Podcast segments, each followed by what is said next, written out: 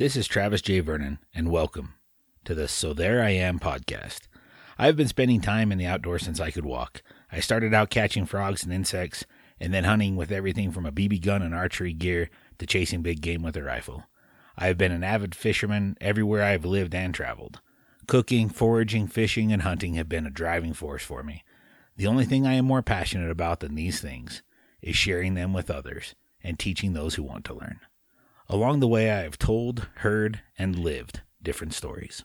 Stories are my favorite form of communication, and my favorite stories are those that get me to think, cry, laugh, or even change and adapt. They teach by experience and imagination. A good story stays with you. My father would always say, "You only remember the best and the worst. Mediocrity is forgotten." The older I get, the more truth I find in this. In my youth, my mother would read to me and my brother to help us to fall asleep, and my grandparents would tell us stories from their earlier experiences. I would read stories about outdoor adventures, hunting, fishing, camping, and I would get every flora and fauna book I could find. I wanted then, and I still want, to know about the world around me. Stories told well allow a listener to live vicariously, reminisce of past experiences, or even dream of adventures to come. Every day is an opportunity for a new adventure and expanding your own story. When the experience is scary, funny, terrible, or great, there tends to be great stories to share.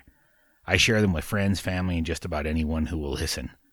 I once encountered a chief petty officer in the Navy who quickly stopped me when I began to tell a story one day and explained, "Every good story has to start with, so there I am." That is where the name of this podcast originated. I look forward to sharing stories from my own experiences as a fly fishing guide, retail manager, outdoor enthusiast, traveler, explorer, and just everyday life. There'll be stories from guests, stories from friends, and others in different places and varied walks of life. Many of them will be mostly true.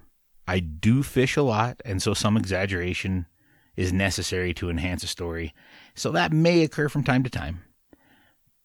But let's get to the stories. So there I am.